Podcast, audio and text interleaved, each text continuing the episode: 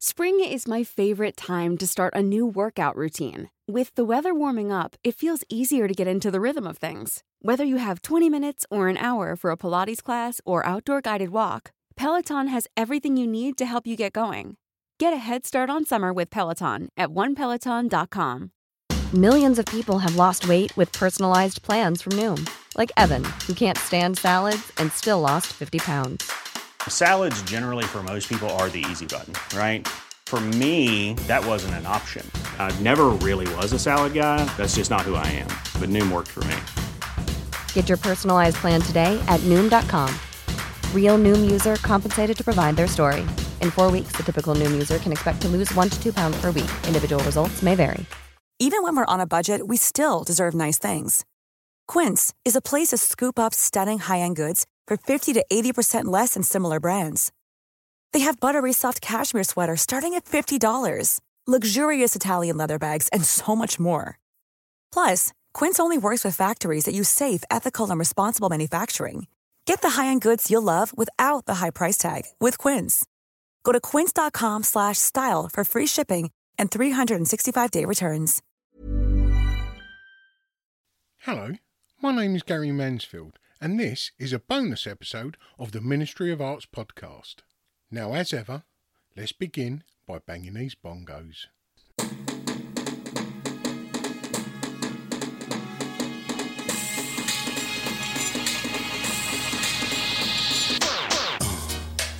Yeah, right. Crazy. Hello, hello, and welcome to this bonus episode of the Ministry of Arts podcast. Well, today I'm going to be taking you to meet Phoebe Minson. And let me tell you, Phoebe is quite a woman. At the age of just 22, she's a curator, a writer, an artist, and the creative director at the Ream Gallery, also running their gallery in London's West End. You'll hear in this episode that Phoebe is a very confident and ambitious woman with a big heart.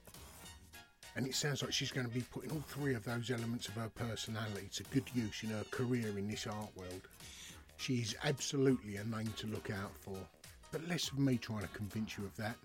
Come and let her convince you herself. So please, come and join me as I spoke to Phoebe Minton from the Ream Gallery. I'd gone over to um, to where they are, their base, and spoken to a couple of the guys there about the uh, processing of the artworks and like how they actually do that. This was Did they show you the years artwork ago. there? Yeah, yeah, yeah. Bonkers, isn't it? Bonkers. Just room after room after room. It's like, or it's like nothing I've ever seen. No, before. neither. I felt like I was inside Mary Poppins' bag. Like, like I felt like I'd walked, or like I'd walked into the TARDIS or something. It was just ridiculous and so stacks and stacks and stacks. But also the other thing is it's so multi-medium. There's, so, there's so much going on. So you have all of the sculptures and all the soap carving. Soap carving's always really Same touched me. Actually, Soap carving and matchsticks. Is Yeah, the ones that yeah. mean. I get shivers just thinking about it. Actually, So Phoebe, I have Yeah. seven questions that I ask each guest, awesome. and the first, how would you explain what you do to someone that doesn't know your work? So I am the creative director at Ream Gallery, which means that I oversee the exhibitions and the kind of social media presences and how we yeah how we present ourselves to the rest of the world and how we present our artists to the rest of the world. Um, obviously, we work. we- We're a really small team, so everyone's very engaged, very involved, which is great. And then the other part of my role is that I manage the Soho space on a day to day basis. Nice. And what was your introduction into arts? Well, I've always loved art. My first memories of being in the Turbine Hall at the Tate when I was about three or four. My mum actually used to take me and my sister there when it was a rainy day, so we'd run up and down the slope to tire us out. That was Good thinking. that was her tactic, and I remember seeing. I think it was Rachel Whiteread's, the cubes. They were like little. It was Yeah, like yeah, sugar yeah, cubes, sugar know. blocks. I think that was 2005 or 2006. I was only five or six, and I remember that really clearly. And then my other art memory is um, Whistlejacket by Stubbs in the National Gallery, Yeah, which nice. of course is a, a family favourite, a giant horse. Who wouldn't love it? So I've always loved art, and I guess as I got into my teens, it became increasingly clear that art was a way to learn about so many different aspects of the world that actually art incorporated all the things I cared about regarding politics and sociology and psychology and history and all of that. And so if I studied art, I could actually study all of those things as well. Yeah, I've, I found Zaid actually. So Zaid's the, the founder of Ream Gallery. When I was about 14, so I was already having all these thoughts and I was enjoying art at school and, and that sort of thing. And my mum went into town one day and said, "Oh, there's this new gallery that's opened. You should go in." And there wasn't any galleries. Is that in really around. Camberley? In Camberley, yeah, weren't any galleries around at that time. Um, sort of commercial galleries. There was one public gallery a few towns over, but that was it. And so I found his email address and I sent him an email and said, Can I come in and ask you a few questions about your job? And so I went in with my notebook and my pen and I asked him all sorts of questions like, How did you start this gallery? And how do you choose your artists? And what is an art dealer? And how does it work? And then at the end I said, Can I have a job? And he said, No, you're 14. yeah. so that would be illegal for So me was to that, hire was you. that your intention when you went in there with your Yeah, definitely. Good girl. And so then I realised, okay, I can't work till I'm 16. But at 16, I went and I volunteered at this public gallery that was a few towns over. And the only thing I could do was sit in the corner and make sure people didn't touch the artwork, which, if anyone's done that, they know it's unbelievably dull. I needed a few, and then they said, oh, we're hiring for a receptionist. Um, you should apply. So I applied and I got it. And then I was receptionist. And then because I was in, I got stuck into everything. So I helped out with the curation team and I ended up being the events assistant. And then when I moved to London to study foundation at Central St Martin's, Zaid knew and was still sort of in contact with me. And he was doing pop ups at the time. So he didn't have a permanent space in London. He would do like a couple of months or a month or a few weeks and mm. work it around the art fair calendar as well. And he was doing a think it was a month pop up in Mayfair in St James's Square, Yeah, right opposite yeah. the White Cube. And so he said, "Oh, you know, if you're around, apply because I'm hiring assistants, you know, gallery assistants." So I applied, got it, and then um, I got to my industry year for uni. So you get a year in the middle of your second and your third year. You can choose what what you do, and I wanted to go to New York and do something at MoMA. And it was right at the tail end of COVID, so it was a bit of a nightmare with travel and visas and stuff. And so that fell through, and I had a couple of weeks where I was going to mum, this is all going wrong. I don't know what I'm doing. I've nowhere to live. I've no job. I knew I didn't want to do an artist residency because I knew that I didn't actually want to pursue being an artist. And so it was much more beneficial for me to use that year to focus on, well, the side of the art world that I love, which mm. is the representing artists and working with artists and curating shows and, and bringing people into the art world. That's what I really love doing. And so I reached out to Zaid and he said, Oh, well, you're just in time because I'm about to hire someone full time to, to help out at the Surrey Gallery. And so two days later, off I popped on the train and, Nice. and that was that. And then we opened this space in April, so about six months in. And where are we now? We're in Piccadilly. We are, which is why you can hear a lot of sirens and a lot of noise. But yeah, we're in the Ham Yard Village next to the Ham Yard Hotel, which is very beautiful and is all designed by Kit Kemp, who's a Oh, yeah. fantastic designer. And she's got her little shop next door, which is pretty cool. Um, but yeah, we're right next to Piccadilly. How long have you been here So I've worked for Ream Gallery for a year and two months. in this space? In this space, we've been here since April. This April just gone. And how often are you having um, shows in here? So the shows are about three weeks long, and they'll sometimes they're back to back, and sometimes there's a week or two of a break. And in that week or two of break, we put some of our sort of archive pieces in. So we've just had that just before this show. We had two weeks where we had Mr. Brainwash and Banksies and Shrigley's and that kind of stuff. Um, but yeah, the solo shows tend to be about three weeks long. You create your own work as well, don't you? Or you have done? Do you still? Oh, that's a good question. Um, so I'm in my final year of uni currently. So I I do this slightly mad thing of full time working here and full time full time in inverted Yeah. commas um, final year, and that is. Well, do you know what? It's interesting because I, I'll be honest, I've had a very difficult few months with my own practice. And I think that when you spend a lot of time working with other artists, and I've always had this, I've always had that I've been more interested in other people's work than my own. And so when I'm surrounded by so many other artists, and my job is literally finding new artists, so I will spend so much time looking through other people's Instagrams and social medias and all of the different art blogs and art forums, finding all this art, and I get so excited about it. But when I come back to my own art, it's really not very exciting. That's only in your mind. Well, of course, of course, it's only in my mind, but that's how I feel, and so therefore, when I have that option of do I spend time writing and thinking about other people's work, or do I spend time on my own? My own feels a lot scarier, and my own feels a lot more vulnerable, and so I've chosen not to.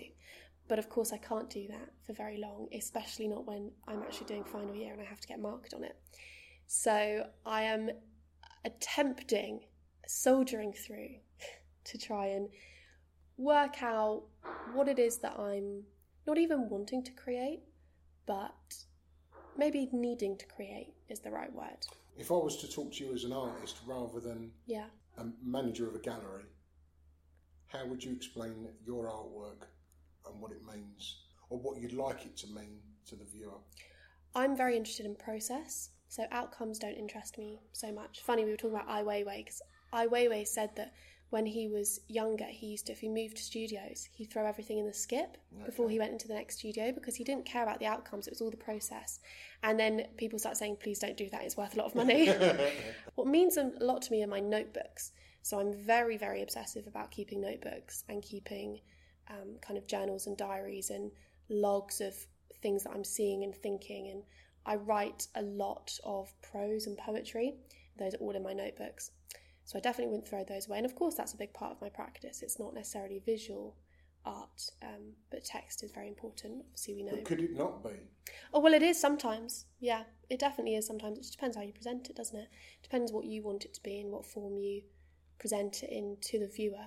And there's nothing else I can many say a about poet it. turn their poems, prose, even lines of verses into artworks, and they are successful artists using poetry. Yeah, I think text is in- extremely, extremely powerful in art and very important because art is at its core a communication device. Hmm. And the great thing about visual art is that it transcends language barriers. But actually, it's really interesting because I've seen so many text based artworks that use other languages, and I might not know what's being written in them or said in them. But there is something so powerful about the written word, word, sorry, and understanding that that transferring of knowledge hmm. that you somehow still get something very rich from a language that you can't understand. Well, in the gallery we're sitting in at the moment, that you have Preston Paperboy, who does large scale portraits, and again he uses hmm. um, text on there and some quite naive drawings hmm. amongst his very well painted portraits. Well, what it creates is a narrative. You know, I think a portrait on its own has a narrative, but that narrative is often hidden sort of in the eyes and the fe- features. And so you're sucked into one or two elements of a painting. Whereas in these portraits, you have so much going on around them, and the text becomes a visual aid because it's often written backwards. I mean, that's one of the things he does is he writes the text backwards. So you're having to use this whole new level of concentration to work out what it even says. And I think because of that, you spend more time on different parts of the whole canvas. You know, it really, even if you see this one, it, it comes over the edge of the canvas onto the side. Yeah. So you're actually moving around the canvas as if it's a 3D object instead of something flat. I think that's really such a strength of his that the painting captures your attention just so much longer. Do you want to be a, um, a visual artist yourself after university, or do you want to do similar to what you're doing now, be a part of bringing through emerging artists while still creating your own? Yeah, the second, the latter. Okay, okay. Yes. And what would happen if you was to move it from being a, a hobby or pastime into becoming one of those emerging artists if your work started taking traction? I think there's so many things that I see in the art world that are less than perfect, as as with the whole world, of course. But let's narrow it down to the art world.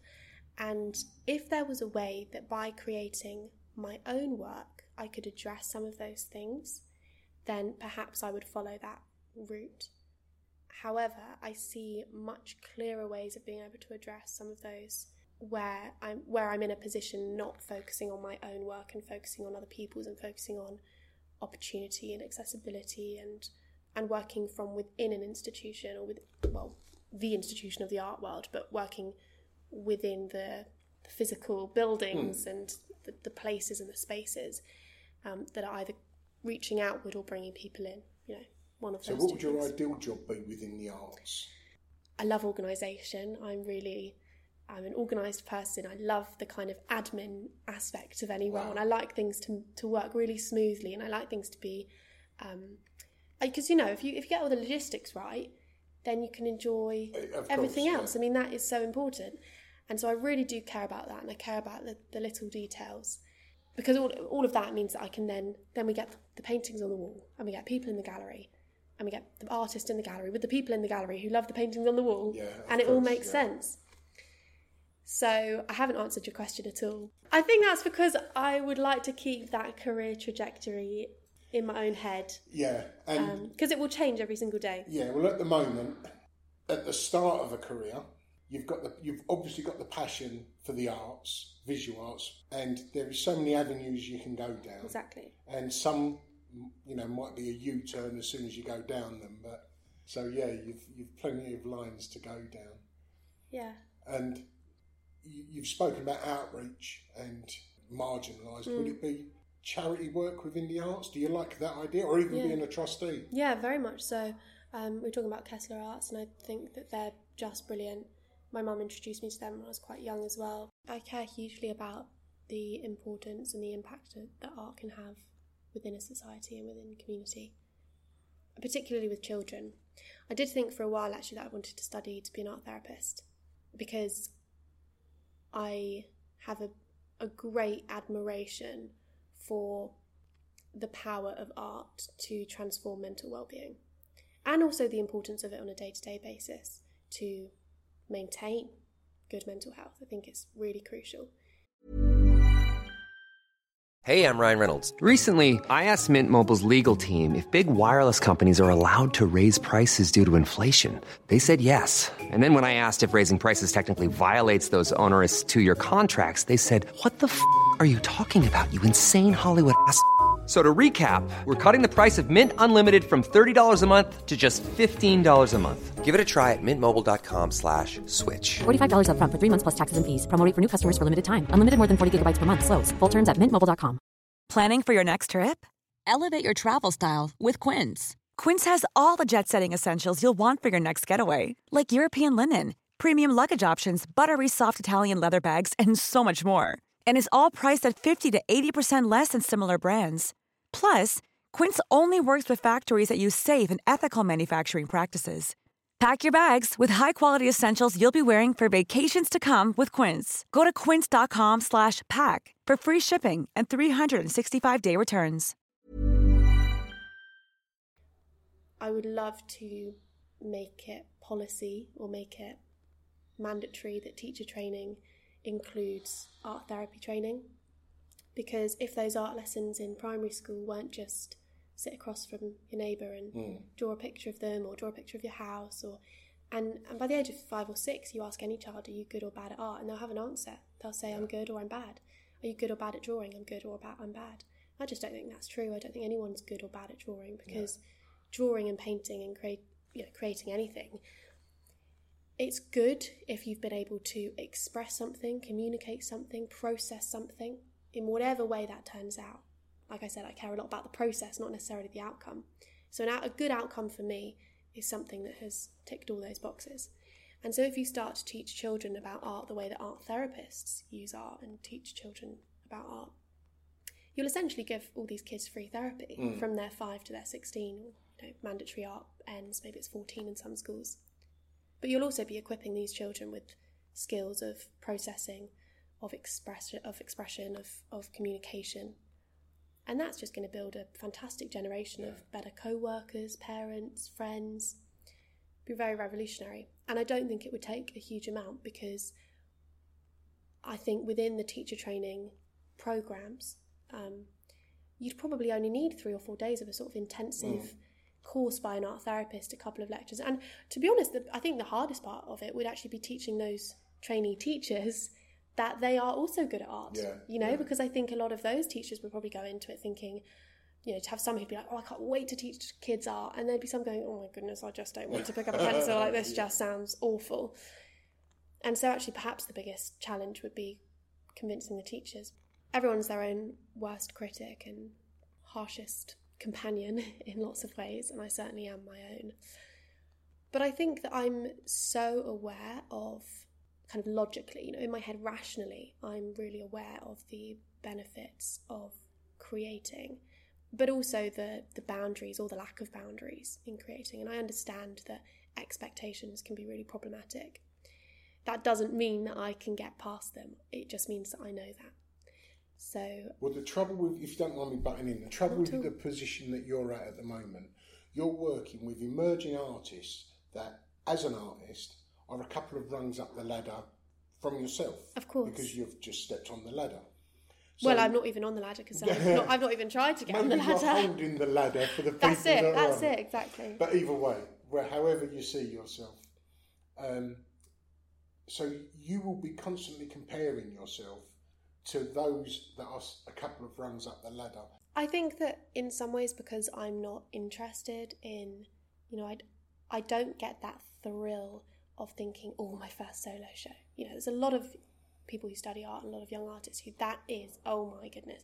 I don't have that at all. I really have no interest in that. And so I think that the comparison for me is not against other artists because I'm not wanting what they have. Yeah.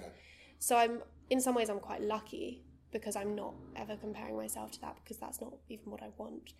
I think probably the the thing that holds me back is just a I think you're you're most vulnerable when you're creating artwork, and I think that for me the scariest thing I can do is paint from a psychological perspective, mm. and that's just something I need to work through on my own because it's nothing to do with a comparison to anybody else because I'm fully aware that what I create and what I've always created will always be very different and I'm not wanting a, a show I'm not want that's not what I want my practice is private, it's for me, and it's important for all the reasons that I've said for that processing and expression of emotions and all of that. That's why it's really important to me. And in some ways, that's a problem because that um, demonstrates a huge kind of lack of self belief and self doubt no, and things I, like that. you don't think? No, I don't. Okay, good. Excellent. As, as an artist, possibly. Well, that's what I mean as an artist, if you, yeah. If you put it in your head at the moment that you are going to be a, a, gallerist, if you like, or someone involved in the arts that also creates artwork, mm. I think that makes you quite a unique person. Do you know Xavier? Yes, yeah, yeah, yeah. Right now, Xavier, he's I think his paintings are fucking beautiful. Yeah. But he's a great gallerist as well. Yeah. So he he dips in, and I don't know any, many others that. I think there's something really unique about being able to understand from the artist's perspective what they're yeah, what they're doing, exactly. what they're thinking, what their processes are, um, and I think that that's really helped actually in the last few months when we've been doing these shows.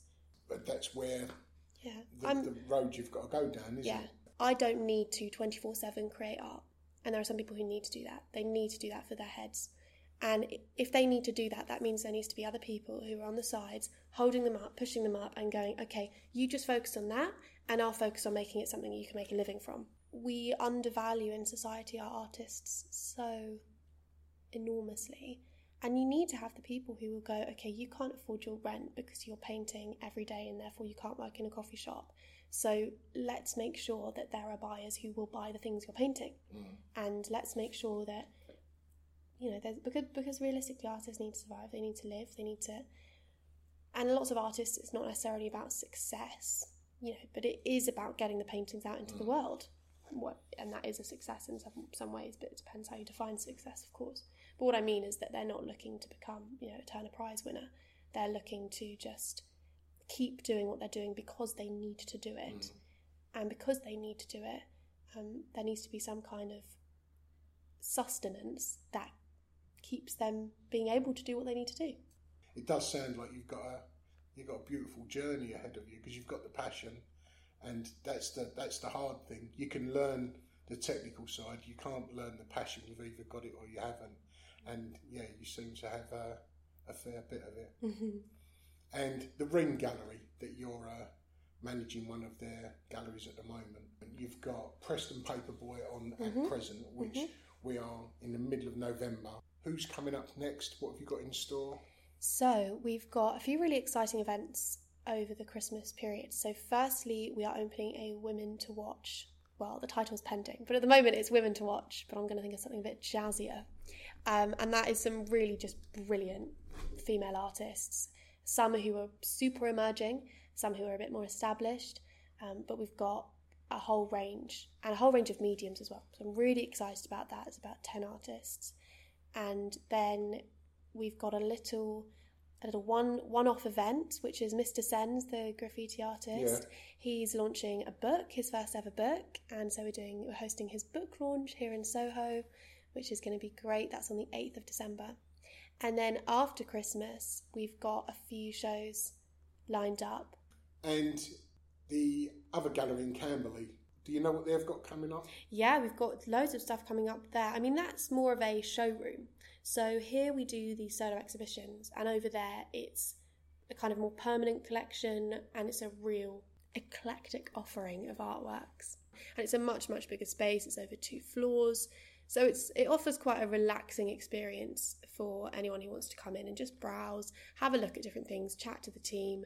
Um, and obviously, there's a lot on catalogue or kind of in storage that isn't on view. And so, by appointment, you can view a whole host of artworks there.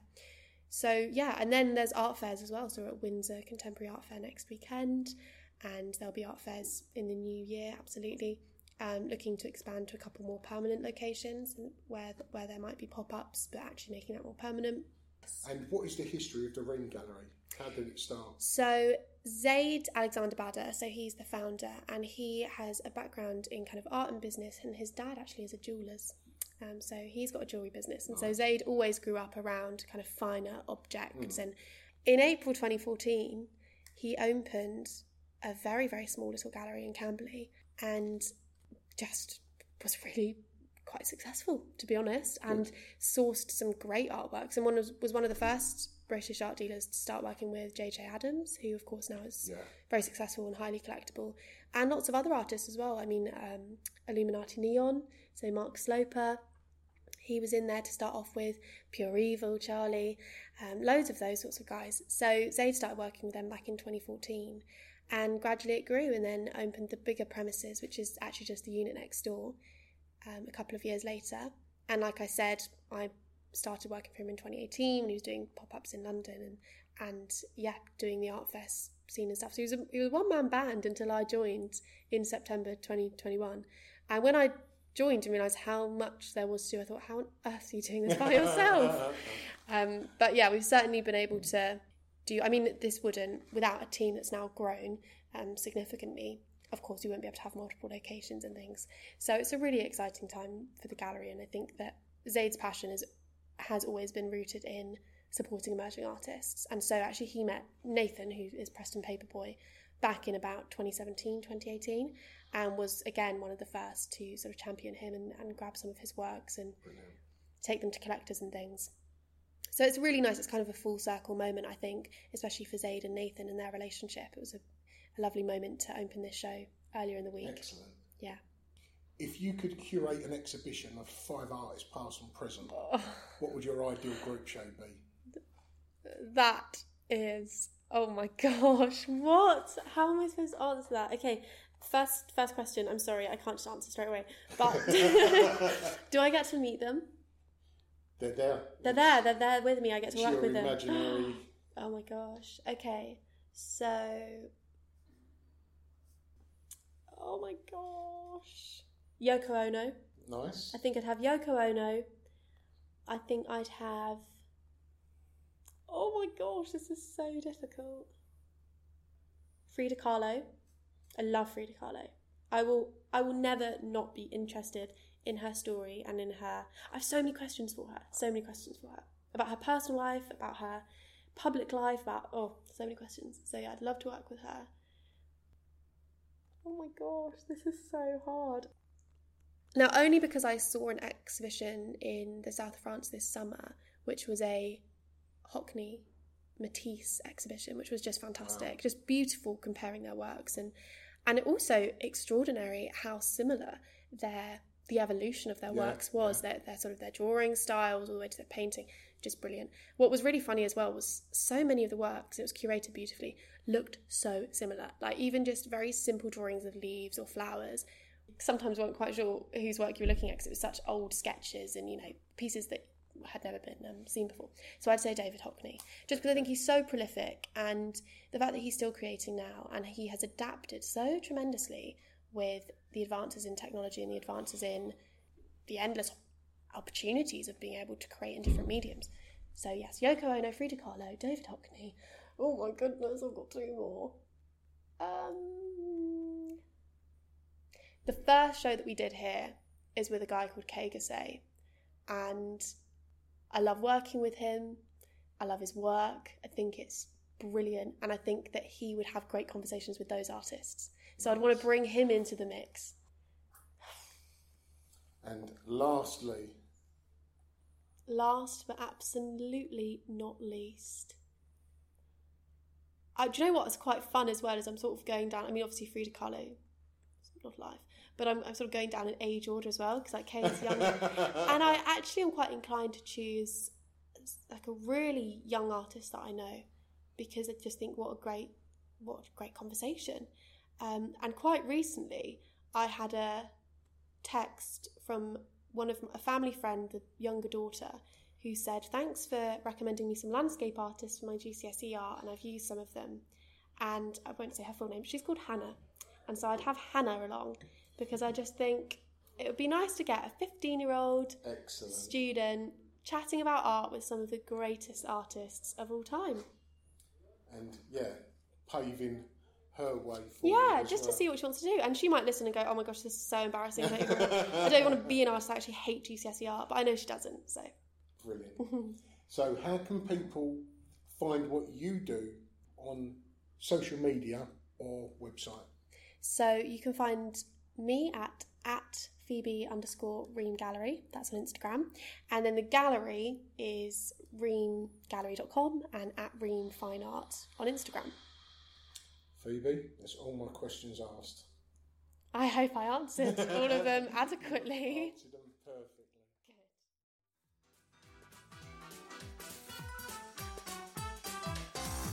If you've got an exhibition or any other creative project within the arts, or even just want to promote your own artwork, you could do that in podcast form similar to the one you've just listened to.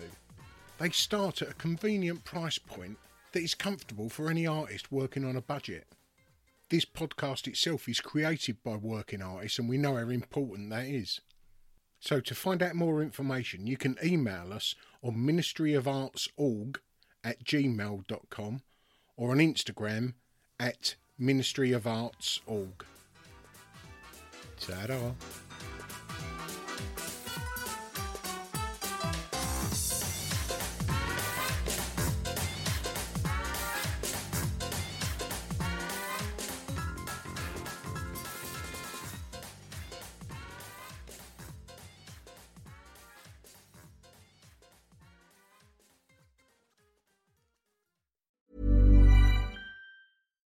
when we're on a budget, we still deserve nice things. Quince is a place to scoop up stunning high-end goods for 50 to 80% less than similar brands. They have buttery soft cashmere sweaters starting at $50, luxurious Italian leather bags, and so much more. Plus, Quince only works with factories that use safe, ethical, and responsible manufacturing. Get the high-end goods you'll love without the high price tag with Quince. Go to quince.com slash style for free shipping and 365-day returns. Here's a question for the marketers listening. Want to find that perfect customer beyond the world of scrolling, swiping, and searching? Here's a secret to make sparks fly smooth talking with podcast ads. With ACAST, you can reach millions of listeners who'll be hanging on your every word. On the train to work, in the gym, or waiting in line for coffee. Start up the conversation with podcast listeners anywhere and everywhere. And they're looking for love. 60% of listeners have a higher trust in brands they've met on podcasts compared to social.